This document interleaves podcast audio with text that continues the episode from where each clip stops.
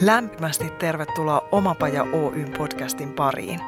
Minä olen Pia Koponen, yksi Omapajan valmentajista ja tämän podcastin emäntä. Mottonamme voisi olla tämä. Jos se on ylipäätään mahdollista, se on mahdollista myös sinulle. Oletpa hakemassa tai tekemässä töitä, oletpa missä kohdassa omaa polkuasi tahansa, tämä on sinulle. Tervetuloa mukaan!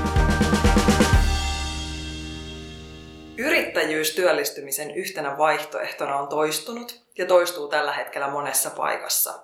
Puhutaan yrittäjämäisestä asenteesta ja kevytyrittäjyydestä ja niiden keskeisestä roolista nyt ja tulevaisuudessa. Siirtyminen perinteisistä palkkatöistä itsenäiseksi yrittäjäksi on valtava elämänmuutos, eikä siis ihme, että se saattaa jopa pelottaa. Näissäkin podcasteissa on kuultu, miten ihmiset kuvaavat yrittäjäksi ryhtymistä omaksi haaveekseen, mutta myös suureksi hypyksi tuntemattomaan.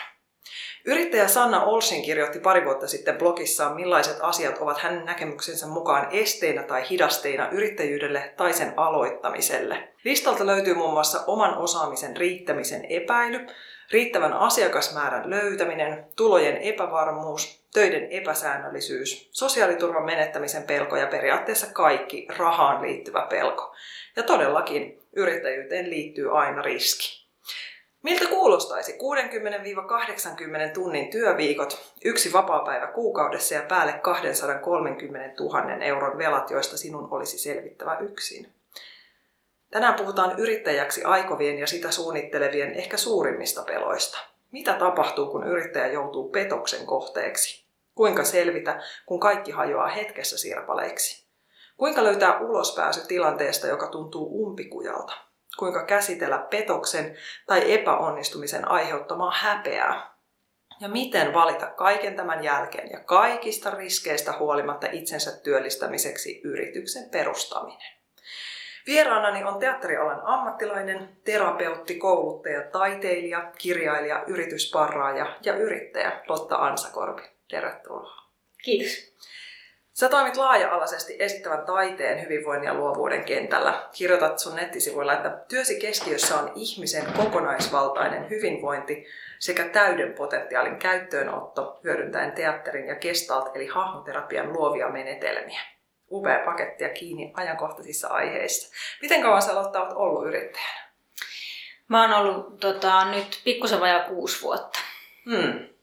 Miten sun urapolku rakentui? Miten susta tuli siinä? No tota, jaa. No niin kuin tuossa kerroit, niin mä teen aika monta juttua ja taustaltani on teatteripuolella. Eli, eli siinä kohtaa, kun mun, mun tota, vakityöt teatterin parissa päättyi, 2014, niin, niin tietysti aluksi mä olin ihan sellainen, että ei tästä tule yhtään mitään, että, että mitä, mä, mitä mä nyt rupean tekemään. Ja, ja tota, sitten mä mietin, että itse asiassa, että yksi millä mä pystyisin tekemään just niitä töitä, mitä mä haluan, niin on alkaa yrittäjäksi. Ja tota, siinä kohtaa mä sitten perustin mun ensimmäisen yrityksen. No virallisesti se kyllä rekisteröitiin 2015 vuoden puolella, mutta siis 2014 aloitin niin kuin tämän, tämän yrityksen perustamisprosessin ja sitä ennen olin ollut kahdeksan vuotta freelancerina. Eli, eli tota, tein sekä palkkatöitä että eri, milloin olin niin kuin vakituisemmassa työsuhteessa ja milloin tein sitten keikkahommia. Yes. Ja tässä kohtaa kuulijoille mä aina tykkään sanoa, että kun me ollaan erilaisissa paikoissa, niin tänään ollaan Lotta sun toimistolla ja täällä lattia elää omaa elämää. Joo, kyllä. Ettei ihmettele kuulija, että mitä, mitä ihmettä siellä tapahtuu. Joo, täällä on tämmöinen nariseva puulattia, niin, niin tota, se saattaa taustalla vähän kuulua välillä. Joo, annetaan sen kuulua. Millaisia tunteita se yrityksen perustaminen silloin ekalla kerralla herätti sussa? No tota, olihan se tietysti kauhean jännittävää. Se oli myös kauhean innostavaa, koska sai suunnitella, että mitä kaikkea sitä tulisi tekemään ja kenen kanssa. Ja tota, mä itse asiassa silloin silloin 2014 kävin tämmöisen luovien alojen yrittäjyyskurssin ja se oli kauhean hyvä, koska, koska tota, kyllähän näitä yrittäjyyskursseja on monenlaisia, varsinkin tänä päivänä, mutta se, että se oli nimenomaan luovien alojen yrittäjille tai yrittäjäksi aikoville suunnattu, niin se toi semmoista ää, vähän erilaista katsontokantaa ja, ja sitten siinä tuli vähän laajemmin myös ilmi, niin kuin, tai mitä mä nyt sanoisin, siis laajemmin ehkä tuli mietittyä sellaisia asioita, mitä ei semmoisella perinteisemmillä yritys- ja liiketoimintasuunnitelmilla tulisi ehkä sitten mietittyä. Mitä esimerkiksi? No esimerkiksi siis se, että, että kun tekee vaikka liiketoimintasuunnitelman, niin kun sä teet taiteellista työtä, tai mitä mä teen, eli teatteripuolen juttuja, niin silloinhan kaikki katelaskelmat menee vähän eri tavalla, kun mulla ei ole vaikka sitä tiettyä tuotetta, mitä mä myyn, jonka tekeminen maksaa tän ja tän verran, vaan mun täytyy laittaa hinta myös suunnittelutyölle ja tämmöiselle ajatustyölle ja, ja että miten se niin kuin ihan oikeasti rakentuu et ei voida laskea pelkästään vaikka palkkakuluja ja lipputuloja ja, ja jotain tilavuokria tai tällaisia konkreettisia asioita, vaan täytyy myös miettiä, että millä kattaa niitä kuluja siltä ajalta, kun jotakin prokkista käsikirjoitetaan tai suunnitellaan tai näin, niin, niin se oli ainakin semmoinen, semmoinen mikä ää, tietyllä tavalla ei se siis tietenkään yllätyksenä tullut, mutta, mutta sitä joutuu alkaa miettiä vähän eri lailla, koska mm. silloin ei ole niitä muita tukiverkkoja olemassa. Eli se eläminen pitää kattaa myös niin sanotusti hiljaisina kuukausina. Niinpä. Mm. Tuo raha ja sen laskeminen on aina semmoinen vähän jännä paikka monelle. Joo. Rakastatko sinä Lotta matematiikkaa? onko se sulle semmoinen, onko numerot sun ystäviä? Tota, äh, tälle ei varmaan saisi yrittäjänä sanoa, mutta en rakasta. Eli, eli tota, se on semmoinen, no en mä sano sitä pakolliseksi pahaksi, mutta siis se on semmoinen asia, mikä tähän kuuluu ja se on mun hommaa. Eli, eli tota, ei tietenkään niin kuin, ei ihan kaikki jutut ole niitä e, jippi-hommia, että et sit on niinku sellaisia, että et se on ihan vaan duunia, mikä täytyy tehdä.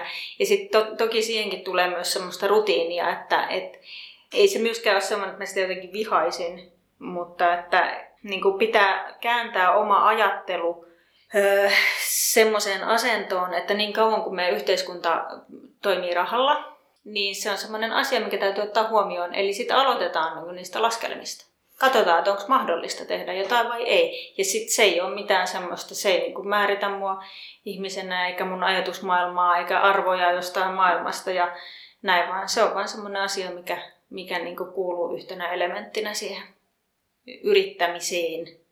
Ja ihana kun sanot sen, että siitä voi ikään kuin tehdä semmoisen mm. rutiinin, että siinäkin treenautuu mm. tehdessä, että vaikka mm. se aluksi olisi vähän jännää, niin, niin. tutuksihan se tulee väistämättä. Joo, ja tässäkin asiassa kannattaa siis pyytää apua ihmisiltä. Mm. Et jos tuntuu, että itsellä joku budjettilaskelmat on ihan mandariinikiinaa, niin, niin sitten, tota, sit, sitten pyytää jotain kaveria avuksi vähän kattelee niitä numeroita. Ja tietysti myös pyrkii siihen, että opettelee sinne samalla, mutta ei, ei kaikkea tarvitse yksin tehdä. Sepä. Ja toi on varmaan se, mihin saattaa kompastuakin. Mm. Ajattelee, että jos mä rupean yrittäjäksi, mutta tarvii tehdä kaikki yksin. Joo. Mutta ei tarvii. Ei. Ja säkään et ole tehnyt. En.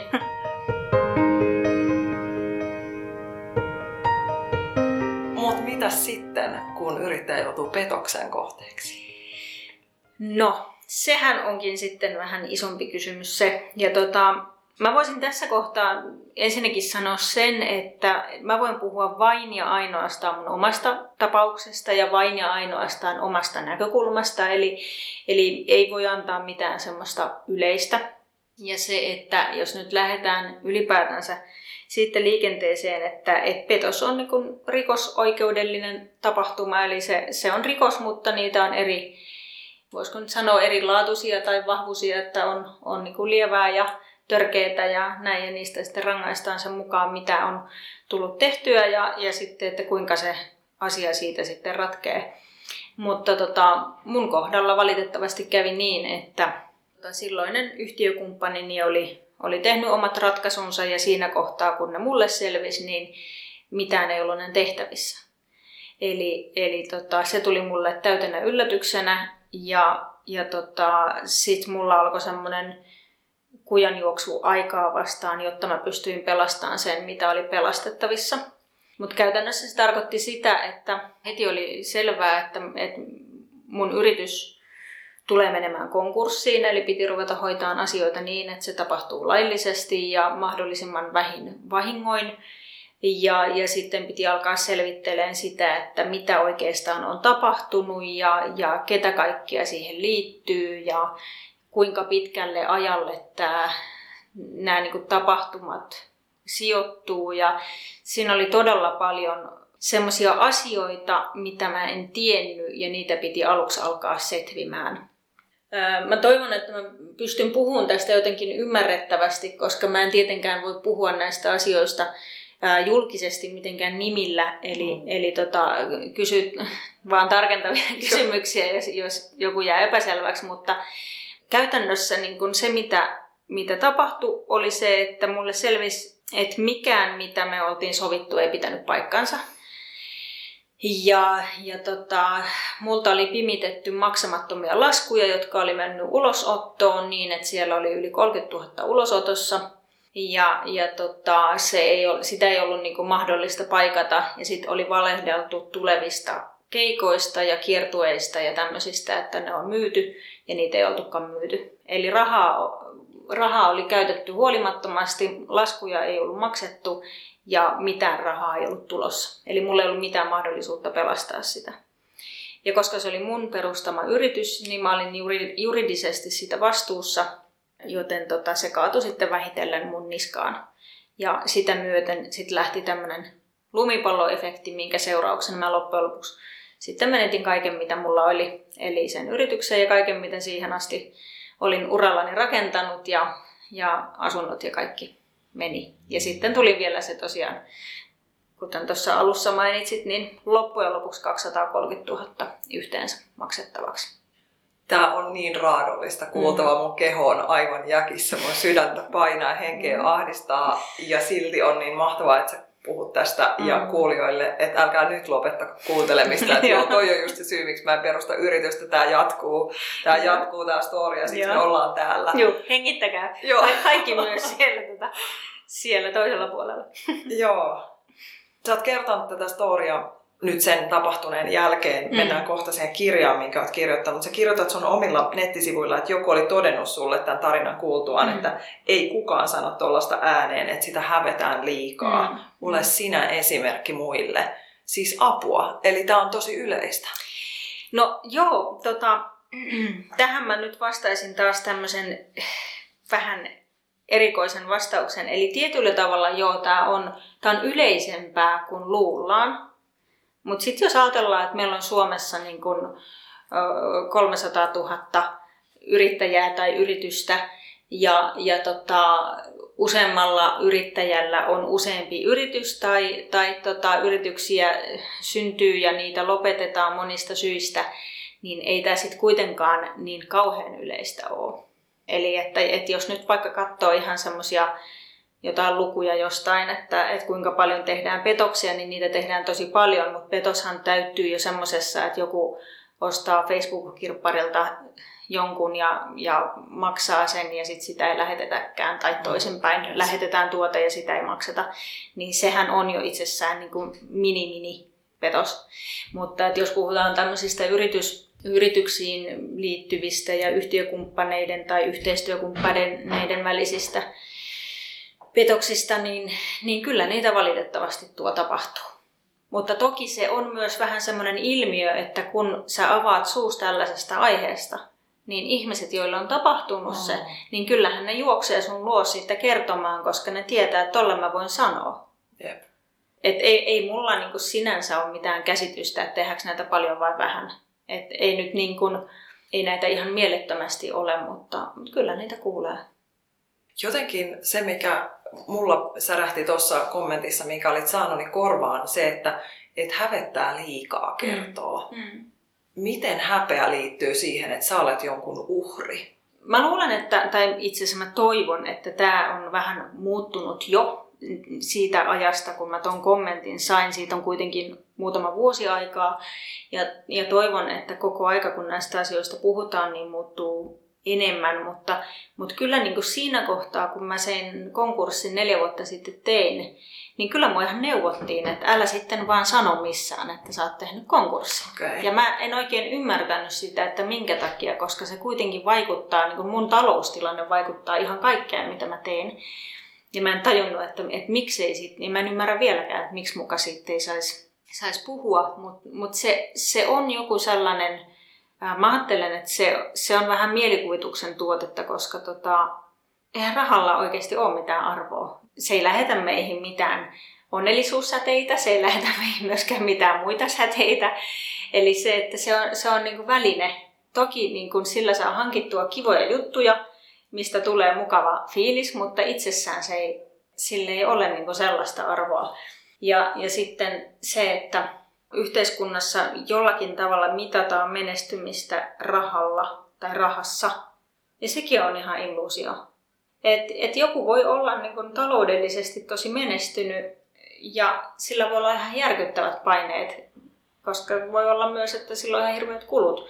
Ja joku toinen, joka ei ole taloudellisesti niin menestynyt, mutta se arki rullaa tosi hyvin, niin se voi olla hyvinkin onnellinen omassa elämässään. Mutta joo, siis se, mä luulen, että se häpeä liittyy niin tämmöiseen, että konkurssiin liitetään hirveästi semmoista ajatusta epäonnistumisesta.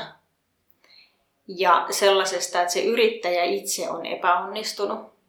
Mikä, mikä sekin on mun mielestä taas vähän väärin, koska jos me nyt unohdetaan taas vähäksi aikaa ne tunteet näistä asioista, niin konkurssi tarkoittaa taas kerran sitä, että, että sitä rahaa ei ole syystä tai toisesta riittävästi joku tuote ei myy, joku idea ei lähde lentoon, on väärä aika jollekin asialle tai tulee jotkut olosuhteet, vaikka nyt ajatellaan koronaa tai, tai voidaan ajatella, että on huono kesä tapahtumajärjestäjälle, festarit menee pieleen, kesäteatterissa jo porukkaa, mitä tahansa, niin eihän se, ei se liity niin sen yrittäjän ammattitaitoon välttämättä.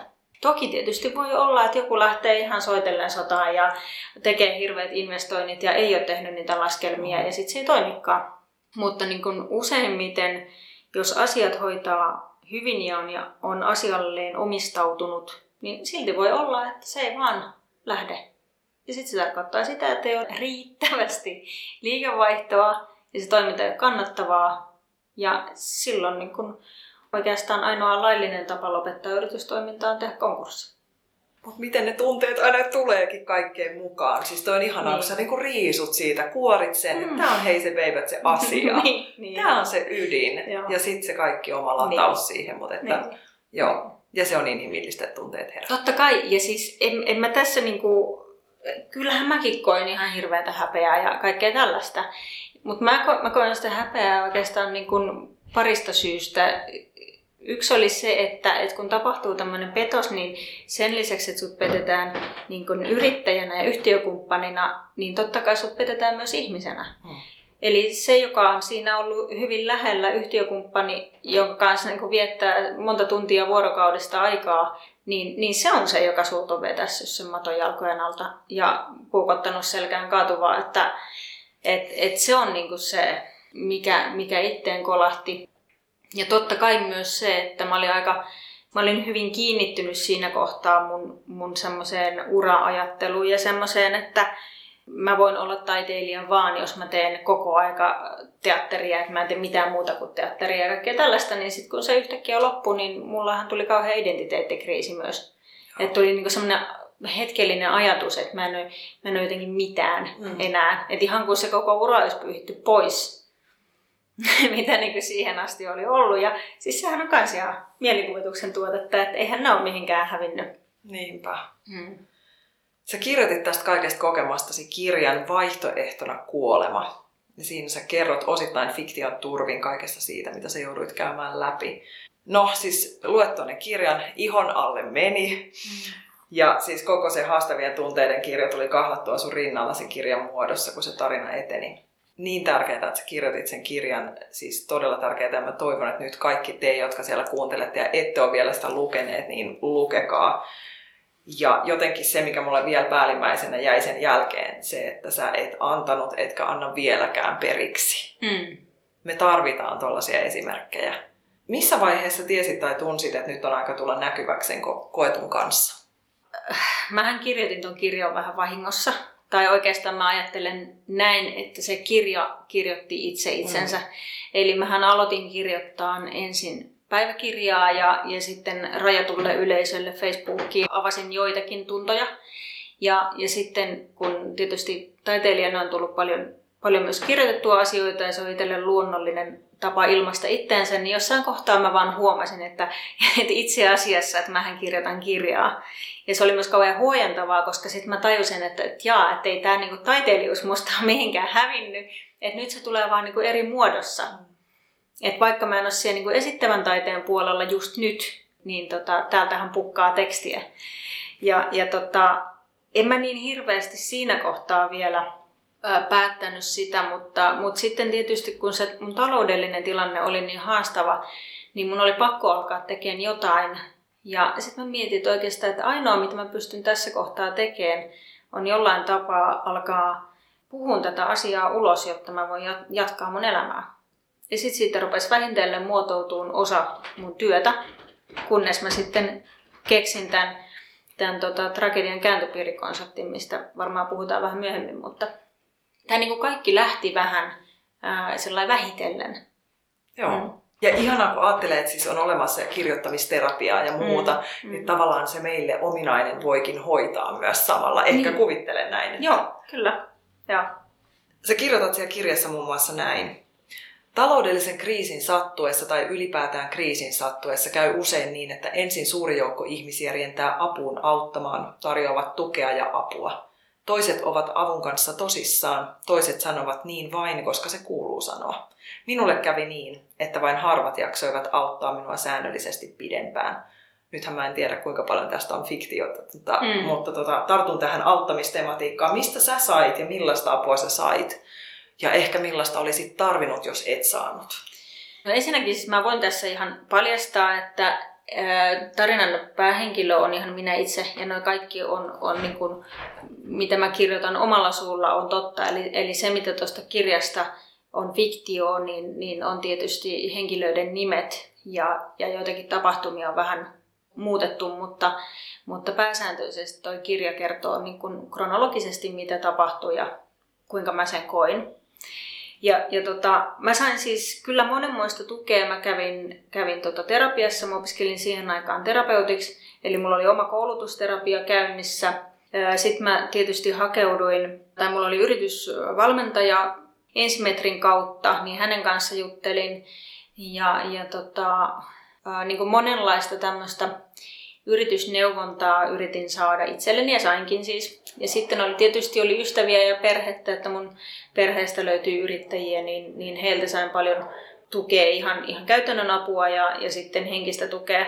Mutta mut se, mitä mä kirjoitan tuossa kirjassa, on se, että, että kun kohtaa niin noin ison kriisin, jossa koko elämä menee, niin se, että totta kai aluksi ihmiset ryntää apuun, mutta se, että, että mullakin, mulla kesti 525 päivää, että mä selvitin ton. Että ihmiset väsyy ja niillä on niiden oma elämä myöskin pyöritettävänä. Että vaikka niin kuin se mun elämä romahtaa ja loppuu, niin muiden ei. Ja se, että täytyisi niin kuin muistaa, että kun ihminen on, on kriisissä, että, että jos sä tarjoat apua, niin tarjoa sen verran, mitä sä pystyt. Mm auttamaan, koska se ihminen, joka on kriisissä, niin se ei todellakaan kaipaa sitä, että ihmiset vähitellen katoo sen ympäriltä. Niinpä. Et se, että jos, jos sun apu on sitä, että sä, sä pystyt ää, silloin tällöin käymään vaikka viemään sen sun ystävän kahville tai kävelylle, niin tarjoa sitä, älä tarjoa sitä, että hei mä oon sun kanssa 24-7, jos et se pysty olemaan. Mm. Eli, eli että se pystyy tukeutumaan siihen, mitä sille luvataan, kun kaikki muu on mennyt. Ja sitten siis se, että mitä mä olisin tarvinnut siinä kohtaa, niin mä olisin ta- tarvinnut apua sen uuden yritystoiminnan käynnistämiseen, koska tässä kohtaa mulla meni ristiin se vanhan konkurssi ja uuden firman perustaminen, jotta mä pystyin niin kuin jatkaa mun elämää. No, hyvin monenlaista apua ihan käytännön tasolla ja sitten semmoista henkistä tukea ja sitten ihan sellaista, mikä ei liity millään tavalla töihin tai mitä on tapahtunut. Et saa niin muuta ajateltavaa. Oliko helppo pyytää apua? Tämä mun kohta oli niin radikaali, että mulla ei ollut muuta vaihtoehtoa. Joo. Ja mä toivon, että tämäkin muuttuisi niin, että ihmiset oikeasti tajuaisivat, että hei, että kun sä pyydät apua, niin useimmiten sä sitä saat. Joo. Että sä et saa sitä välttämättä kaikilta ja heti, etkä just silleen, kun sä oot halunnut. Mutta kun sä niin kun jatkat sitä ja mietit, että mistä mä voisin saada tukea ja apua, niin kyllä sitä sieltä tulee. Ja jotenkin tässä jutellessa nousee se, että jos lähellä on ihminen, joka kaipaisi apua, mm. niin sitten just toi, että sitähän ei sillä hetkellä tiedä, mikä se apu sille toiselle olisi, mitä mm. hän tarvitsisi. Mm. Ja sitten jos rupeaa kysymättä pohtimaan itse, että apua, että en mä pysty kyllä olemaan 24 tuntia, tai en mä pysty mm. niin kuin, nyt lounastaa joka päivä, tai en mä pysty taloudellisesti auttaa, niin mm. niin mä en ehkä tarjoa ollenkaan tai joo, ole joo. läsnä, mm. niin ettei meniskä siihen ansaan, vaan uskaltaisi mennä siihen kysymään, että mm. mitä sä tarvitset, olisiko jotain, mm. mitä mä voisin tehdä, mm. ja sitten se rehellisyys siinä, just niin kuin sä sanoit, että ei luvata liikoja. Joo, Nimenomaan just näin. Ja sitten haluaisin muistuttaa tämmöisestä, että jos jollain käy niin, niin radikaalisti, että tulee isot velat ja menee kaikki, niin se, se taloudellinen apu ei suinkaan tarkoita sen ihmisen laskujen maksamista. Mutta se voi tarkoittaa sitä, että pyydät sen vaikka piknikille tai, tai kahville tai mitä vaan. Koska ihan oikeasti ihminen, joka menettää kaiken, niin sillä ei ole varaa maksaa sitä neljä ja puolen euron karamellatteja jossain kahvilassa. Tai ei ole varaa lähteä semmoiselle huvipiknikille jonnekin, kun kaikki lasketaan, että tämä on päiväbudjetti ja tällä mennään. Niin se taloudellinen tuki voi olla myös tämän kaltaista. Ja itse asiassa sen, sen niin kuin henkinen arvo hyvinvoinnissa on todella suurta. Ja, ja tätä mä onneksi sain niin kuin taas sitten mun ystäviltä, mitä mä en olisi ikinä kehdannut pyytää. Oh. Että hei, voiko joku viedä mut teatteriin tai voiko joku viedä mut no vaikka sinne piknikille, niin eihän mä nyt niin kun, olisi ikinä semmoista kehdannut pyytää.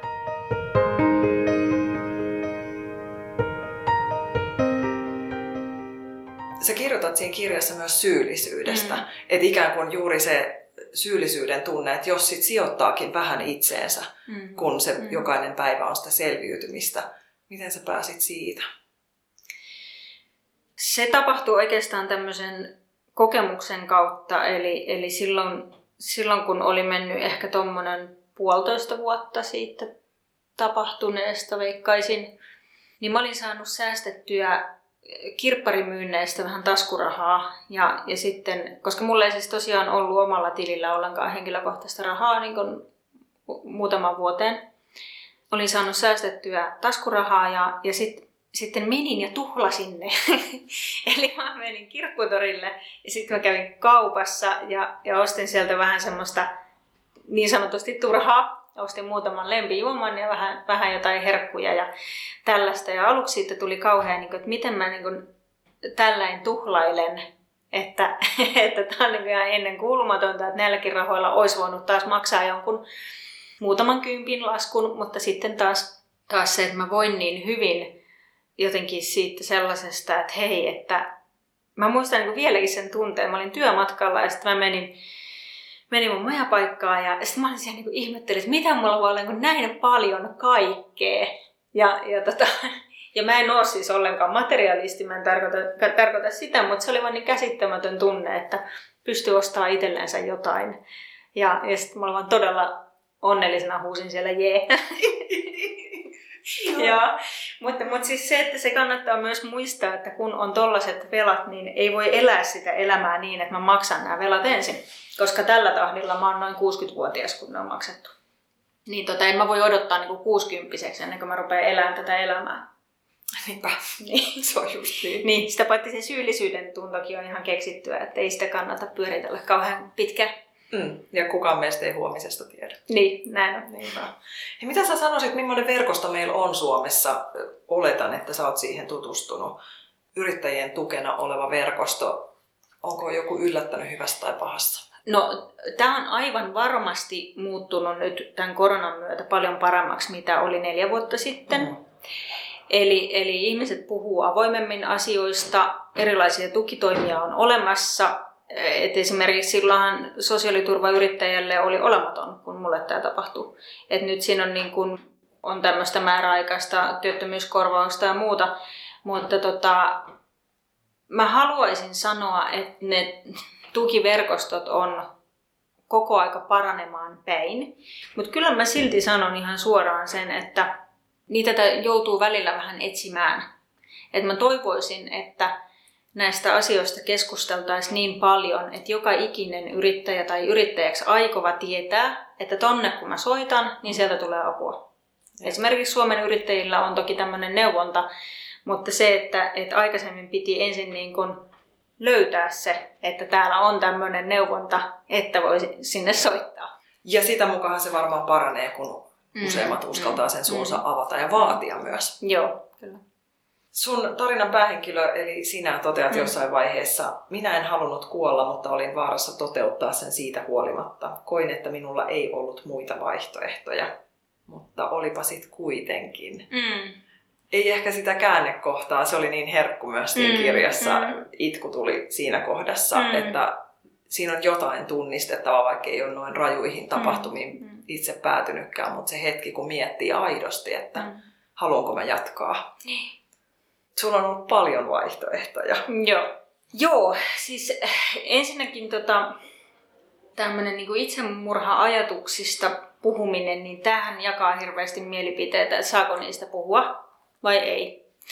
Eli semmoinen eh, jonkinlainen ohjenuora on, että näistä ei saisi puhua, mutta mut itse niin kuin tämmöisten asioiden läpikäyneenä, niin, niin mä sanon, että ei se, ei se, niin kuin se semmoinen hyssyttelykään mitään auta. Ja mun kokemus oli se, että, että se mun elämä siinä kohtaa, niin se oli niin kauheata, että sitä ei vaan niin kuin, en mä missään kohtaa niin kuin ajatellut jotenkin, että nyt oli tässä, että, että mä en niin haluaisi elää. Siis päinvastoin mä halusin ihan hulluna elää, mutta mä en vaan tiennyt, että miten, että miten ihmeessä tästä niin kuin jatketaan. Mutta sitten mä aina päätin, että, että mennään nyt hetki kerralla, että mennään nyt vähän matkaa vielä. Ja, ja tota, sitä mä yritän myös niin kuin sanoo ihmisille, että, että ne muistaisi sen, että on ollut elämää niin kuin ennen jotakin tapahtumaa. Ja sitten tulee olemaan myös, myös niin kuin sen jälkeen, että niin kauan kun on hengissä, niin on toivoa. Hmm. Ja, ja asioille voi aina tehdä jotain, ja jos niille ei voi tehdä jotain, niin ainakin voi tehdä sille asenteelle, miten niitä katsoo. Ja sä oot varmasti tehnyt paljon, koska sä pystyt tuolla tavalla puhumaan mm. siitä kaikesta ja nyt. Mitä sä ajattelet siitä kaikesta tapahtuneesta tällä hetkellä? Tätä kysytään multa tosi usein ja sitten mä haluaisin vastata tähän jotenkin kauhean ylevästi ja henkevästi ja valaistuneesti. Mutta itse asiassa mä en oikein tiedä. Mm. Eli tota, jos mä saisin päättää, niin en mä tietenkään, en tietenkään ottaisi tätä uudelleen. Se on niin aivan päivän selvä asia. Et en niin mistään hinnasta ottaisi tätä itselleni, enkä toivoisi tätä kenellekään muulle, enkä mun läheisille. Mutta koska näitä asioita ei voi muuttaa, niin, niin sittenhän mä ajattelen näin, että mä voin vaan muuttaa sen oman asenteeni tätä kohtaa. Niin kyllä mä nyt ajattelen sitten niin, että kun tämä kerran on mulle tapahtunut, niin mä tuun tekemään ihan varmasti kaikkeni. Että ensinnäkin mä saan mun, mä tietysti sitä vanhaa elämää saa takaisin, mutta tämän uuden elämän niin kun raiteilleen. Ja, ja mä toivon, että mä pystyn tässä matkan varrella auttaa myös jotakin muuta koska se, että muuten tämä olisi vaan niin kuin turhaa kärsimystä. Et eihän siinä olisi mitään järkeä. Että kärsisi vaan ihan hulluna ja maksaisi ihan hulluna ja sitten vaan jotenkin uhriutuisi kaiken alle. Että, että kyllä mä toivon, että tämä tuo semmoista hyvää, jotakin uutta hyvää tähän maailmaan ja ehkä toivon mukaan muuttaa myös vähän asenteita. Sitä me toivotaan ja siksi sä oot myös tässä podcastissa. niin. Joo. Tuossa jo sivuttiin aikaisemmin, että sun kirja käsittelee tunteiden vuoristorataa, just sitä vihaa ja häpeää. Mutta keskiöön nousee myös pelko, johon moni voi samastua, nimittäin näkyväksi tulemisen pelko. Sä kirjoitat tälleen, että päätimme, että nyt on meidän vuoromme loistaa. Emme enää suostuisi pyytelemään anteeksi olemassaoloamme tai mitä olemme kokeneet, vaan olisimme täydesti sitä, mitä olemme. Ihania, valovoimaisia ja pysäyttämättömiä. Tämä päätös meinasi tyssätä jo ensimmäiseen Instagram-päivitykseen. Oli helppoa olla valovoimainen ja ihana kahden kesken. Mutta kun siitä piti kertoa julkisesti ihmisille, joita ei tunne, alkoi epäröinti kiivetä kelkkaan. Mistä tämä monelle tuttu epäröinti kumpuaa? Mikä siinä ehkä pelottaa eniten?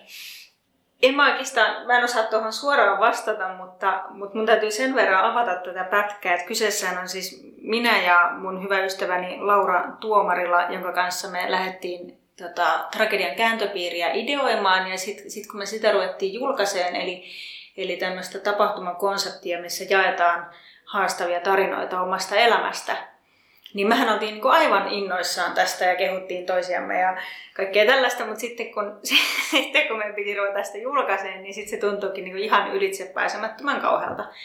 Mutta näin kun ajattelee, niin onhan siellä varmasti semmoinen torjutuksi tulemisen pelko. Joku nolaa sut, sanoo jotain ikävää tai haukkuu sua tai jotain tällaista, että eihän kukaan halua joutua semmoiseen tilanteeseen, pelkää, että sattuu tai, tai jotakin. Että sehän on sen kauheata, että sä paljastat jotain ikävää ja, ja sitten tota, sit siitä tulee niin kuin lisää jotain ikävää. On tietysti munkin kohdalla näin käynyt, mutta mä oon saanut niin paljon kaikkea hyvää, että kyllä se peitto on ihan, ihan täysillä ne kaikki, kaikki niin kuin negatiiviset kommentit. Ja sitten mä koitan ajatella myös niin, että jos joku sanoo mulle jotain negatiivista, niin se on, niin kuin, se on jotenkin hänen oma tuskansa, mitä se vaan niin kuin syytää ulkopuolelle. Että se ei oikeastaan se niin kuin kuulu mulle. Tämä on niin mun elämä ja mun tarina. Ja mä tiedän, mitä, mitä mä tunnen ja koen ja mitä se mulle on. Ja jos joku ei jaksa lukea mun juttuja tai ei halua kuunnella niitä, niin ei, niin kuin, sekin on jo oma valinta. Et ei, ei, niin kuin, ei kaikkea tarvi ottaa, ottaa itselleen, että et muistaa sen, että mä haluan tehdä niin kuin hyvien tyyppien kanssa hmm. juttuja hyville tyypeille. Niin. Joo. Tota yrittää aina itsekin muistaa, että jos menee vaikka jotain koulutusta vetämään ja mm. sieltä tota noin, niin murhaispesä herää, niin muistaa, että minähän sinne tökin. Niin, niin, Ilo on olla myös se niin. kallio, jota päin pärskitään, jos omat mm, voimavarat mm. on kunnossa. Mm. Niin silloin sen pystyy kyllä käsittelemään. Mm. Mikä auttoi sinua löytämään sen rohkeuden tulla näkyväksi omana itsenäsi kaiken koetun jälkeen? No mun kohdalla tässä kävi niin, että äh, mä oon niinku kuvannut sitä näin, että mä koin olleeni niin pitkään semmoisessa henkisessä kärventymisessä, että, että musta jotenkin palo aika paljon kaikkea pois, että en, en mä sit niin hirveästi enää, miten mä sen sanoisin, Ö, totta kai mä oon niinku kiinnostunut, mutta mut mä en, mä en niinku välitä enää niin hirveästi. Mä niinku ajattelen, että on, koska mulle olisi ollut tosi tärkeää silloin, kun mulla oli vaikeaa, että mä olisin kuullut, että joku olisi sanonut, että hei, mulla on käynyt samalla tavalla, että jutellaan. Tai niinku, että sä voit kertoa mulle tai jotain tällaista, koska, koska se niin kuin yksinäisyyden kokemus oli ja ulkopuolisuuden kokemus oli niin, kuin niin syvää ja vaikeaa ja kauheata. Niin sitten sit mä niin kuin ajattelen sitä, että, että ei, ei mikään niin kuin toistaiseksi vielä ole tuntunut niin kauhealta, että, se niin ylittäisi tuon, mitä mulle tapahtui, niin, niin no, miksei sitten jakaisi tätä eteenpäin. Ja hyvää on tullut, niin kuin sanoit itsekin. Mitä sen kirjan julkaisemisen jälkeen tapahtui kaikkea? Me ollaan muutamia jo tässä sivuttu, mutta mitä, mm. mitä tapahtuu viimeisten lehtien jälkeen? Mähän tosiaan perustin tämän tragedian kääntöpiiri tapahtumakonseptin ja, ja siitä ensimmäinen seminaari oli silloin 2019 lokakuussa, missä julkaistiin tämä kirja. Ja, ja silloin, tota, silloin sitten paljastettiin myös tämän vuoden seminaari ja puhujat, mutta niin kuin kaikki tietää, niin nythän korona sotki uudelleen systeemeitä, eli, eli multahan peruuntui sitten kirjakiertoet ja kurssit ja kaikki. Eli mulla mennäisi niin toisen kerran käydä näin, ja mä muistan, kun, kun tota hallitukselta tuli mahtikäsky, että nyt kaikki perutaan ja näin, ja mulla lähti vuorokaudessa tota, suurin osa puolen vuoden töistä niin sitten mä ajattelin, että voi ei, että tapahtuuko tämä taas. Ja sitten mä olin yhden yön tosi ahdistunut. Sitten aamulla mä niinku heräsin ja sitten mä vähän niinku ihmettelin, että miksei niinku tämä oikein tunnu missään. Ja mä oikein vähän yritin, että olisiko tämä jotenkin kauheata ja hirveätä, että voisin mä tulla jotenkin tosi ahdistunut ja tuskanen ja näin. Sitten mä ajattelin, että ei hitto, että, että ei vaan nyt ei lähde kyllä moottori käyntiin, että no, että otetaan nyt sitten laskukone kouraan. Ja sitten mä laskeskelin, että, että mulla on pari kuukautta varaa maksaa kämppää ja sitten sit jos ei tule mitään duunia, niin sitten lähtee asunto alta ja sitten mä mietin, että voi ei, että se olisi kyllä aika hirveätä. Ja sitten mä mietin, että no, no ei se kyllä niin hirveätä ole, että sitten tulee joku toinen asunto. Ja no nyt mä pistän vähän mutkat suoraksi, mutta ja ihan kaikkia juttuja ei kannata ottaa niin sataprosenttisen niin kuin, tosissaan, mutta siis mutta kyllä se niin kuin vähän näin meni. Ja, ja sitten mä rupesin vaan miettimään, että no ei hemmetti, että ei tämä kyllä, en mä tähän voi lopettaa, että kyllä mun täytyy jo, jollakin tavalla tätä jatkaa. Ja nyt on sitten, mä kirjoitan toista kirjaa, eli, eli toinen kirja on Tragedian kääntöpiiri, sama nimi kuin tällä tapahtumakonseptilla, ja se julkaistaan nyt sitten vuoden päästä, koska tässä on nämä tapahtumat siirtynyt, niin piti siirtää sitten vähän kirjajulkkareitakin. Ja toivon mukaan keväällä päästään tekemään kursseja ja koulutuksia ja pääsis vähän kiertää ja puhua ja tämmöistä. Ja niin muuten mun ensimmäinen kirja tulee nyt äänikirjana ja e-kirjana tässä kuussa, eli marraskuussa nyt julkaistaan kaikissa Suomen suoratoistopalveluissa, että sitä pääsee sitten kuuntelemaan. Ihan mahtavaa. Mm. Hyvä.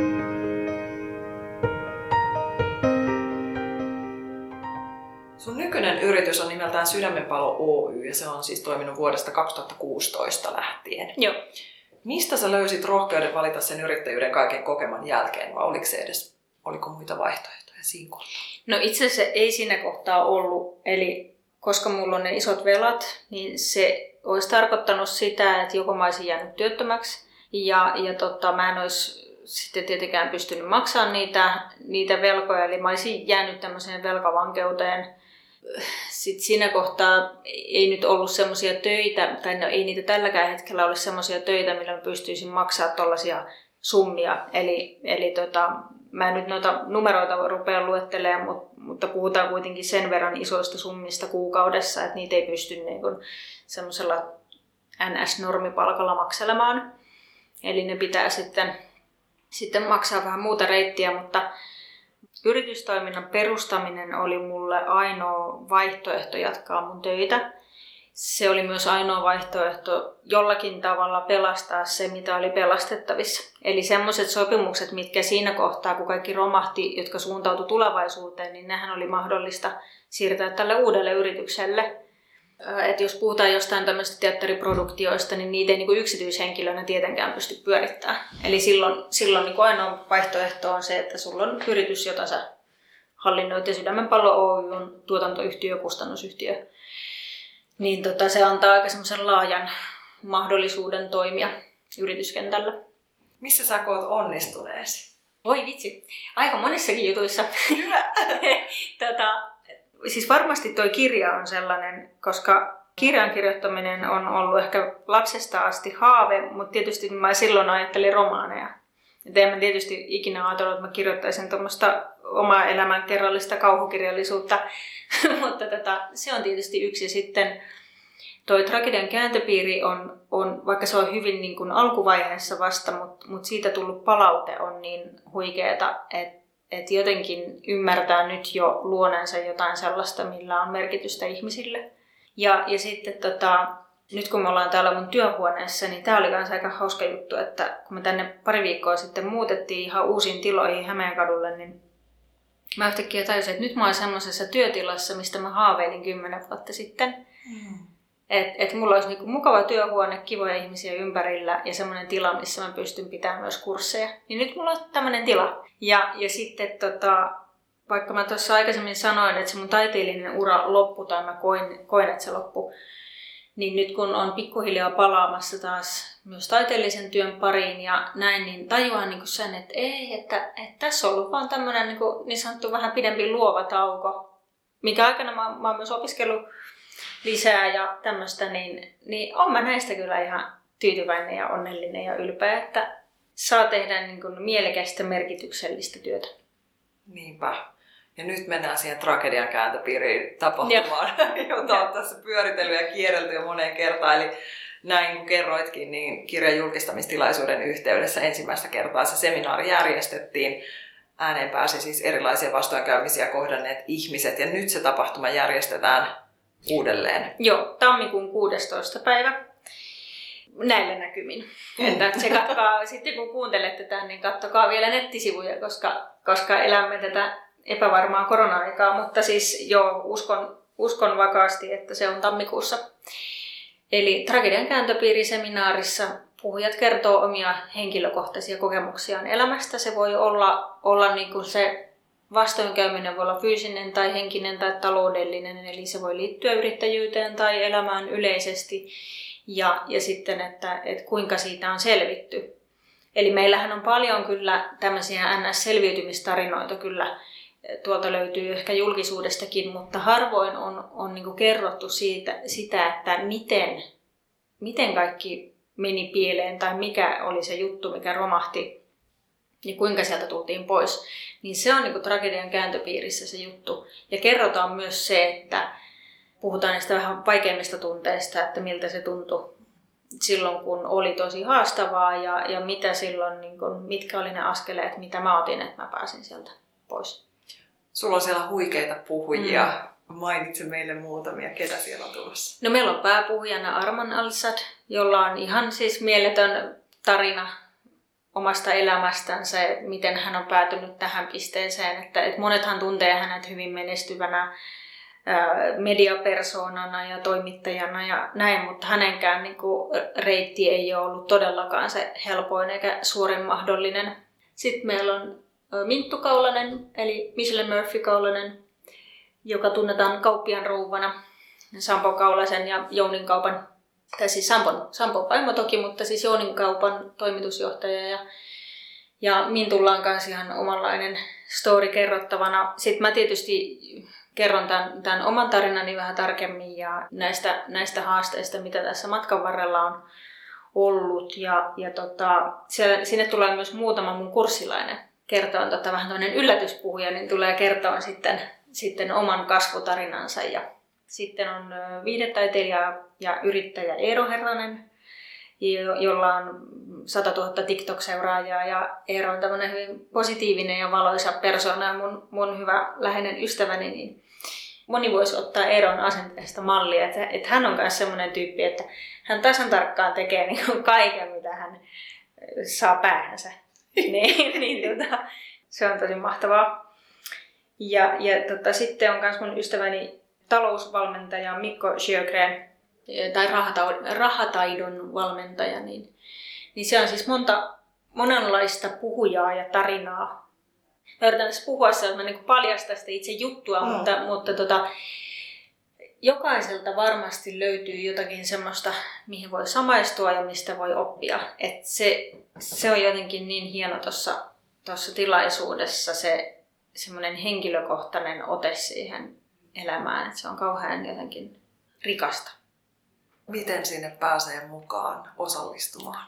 No, tällä hetkellä sinne pääsee osallistumaan niin, että menee meidän nettisivuille www.tragediankaantopiiri.fi ja sieltä sitten klikkailee, ostaa lippuja. Siellä on itse tällä hetkellä ennakkolipputarjous vielä kaksi lippua yhden hinnalla, niin kannattaa sinne mennä ostamaan. Siellä on vielä joitakin lippuja myymättä ja sehän on koko päivän tapahtuma, eli, eli noin kuusi tuntia kestävä seminaari ja, ja varmasti saa kyllä sitten rahoilleen vastinetta, niin sinne vaan kaikki kaveri mukaan, niin saatte sillekin lipun sitten. Juuri näin, ja sehän tässä joulun alla hyvä vielä ehtii. Niinpä, niinpä. Hyvä joulunlahja idea. Niinpä. Hei, loppuun pakko uudella selviytäjältä. Millaisia vinkkejä sä antaisit omaa uraan tai työpolkuaan ehkä yrittäjyyttä pohtivilla kaikin tämän jälkeen? Ihan ekana mä sanoisin, että olkaa jo alkuvaiheessa yhteydessä paikalliseen johonkin yritysvalmentajaan, neuvojaan. Eli, eli tota, no mä oon ollut täällä esimerkiksi ensimetrin yhteydessä, mikä on hyvin matalan kynnyksen paikka. Miettikää tarkkaan sitä teidän yritysideaa, tehkää tarkka liiketoimintasuunnitelma, tehkää ne katelaskelmat ja kaikki tämmöiset, jotta te tiedätte, että mitä, mitä se niin kuin mitä se myös paperilla tarkoittaa ja vaatii se teidän idea. Koska niin kun voi olla tosi hyviä, siis todella todella toimivia ja hienoja ideoita, mutta sitten kun se laittaa paperille, niin tajuaa, että tämä on, niin kun, tämä on mahdoton. Tai sitten tajuaa, että tämä on tosi hyvä idea, mutta tällä ei elä. Et pitää niin miettiä, että miten siitä tekee kannattavaa. Ja niin kuin mä alussa puhuin siitä, että, että se asenne rahaan täytyy muuttaa itselleen sopivaksi Eli, eli sen ei tarvitse muuttaa mitään arvoja, mutta se täytyy ottaa mukaan siihen toimintaan. Ja sitten, jos teillä on jo se yritys, tai teette vaikka freelancerina tai kevyt yrittäjänä, niin tässä kohtaa kannattaa alkaa katsoa sitä kassavirtaa. Et esimerkiksi mä tiedän joka päivä sentilleen, kuinka paljon tulee rahaa sisään ja kuinka paljon sitä menee ulos. Et ne numerot pitää olla hallussa. Ää, sen takia, että, että silloin pystyy vähän ennakoimaan kaikkia maksuja, koska niitähän on kaikkia muitakin yrittäjyyteen kuuluvia maksuja kuin pelkästään niin kuin vaikka jotkut kiinteät kulut. Ja sitten tämmöinen ihan ihan ääritärkeä juttu, että se on totta, että kun perustaa yrityksen, niin useimmiten se vaatii hirveästi töitä. Se ei ole mikään salaisuus, se ei ole myöskään mikään sulkahattuun, että painetaan hulluna. Mutta se on semmoinen, no mun mielestä se on semmoinen fakta, että alussa siihen täytyy panostaa aika paljon. Niin aikatauluttakaa sinne heti vapaapäiviä ja lomia ja kaikkia tällaisia, koska jos te ette itse jaksa, niin sitten teillä alkaa sakkaamaan myöskin se yritystoiminta ja siinä kohtaa alkaa asiat kasautua ja sitten se alamäki on aika jyrkkä. Eli tota, sen takia, että varsinkin jos olette yksin yrittäjä ja olette vastuussa kaikesta itse, niin se on todella tärkeää, että te jaksatte. Kun te olette levännyt, niin te jaksatte paljon paremmin. Eikä niin päin niin kuin yleensä ehkä ajatellaan, että, että mä nyt painan ihan viimeiseen asti ja sitten mä loma, lomailen tai lepään. Vaan sillä että teidän täytyy levätä ensin, että te jaksatte painaa. Eli käännätte sen ajattelun niin päin. Mutta pyydätte apua, teette laskelmat, pysytte kartalla teidän talousluvuista ja huolehditte itsestänne ja vielä kerran pyydätte apua. Niin siinä, siinä on ehkä aloittavan yrittäjän tämmöiset vinkit. Ja sitten painotan vielä niitä yrityskursseja. Jos teillä on luovien alojen yritysmielessä, menkää, menkää sellaiselle kurssille. Jos teillä on vähän perinteisempi, niin menkää sellaiselle kurssille. Ja pyrkikää lähtökohtaisesti tekemään sellaisia valintoja, mitkä palvelee teidän omaa ää, yritys- ja liikeideaa.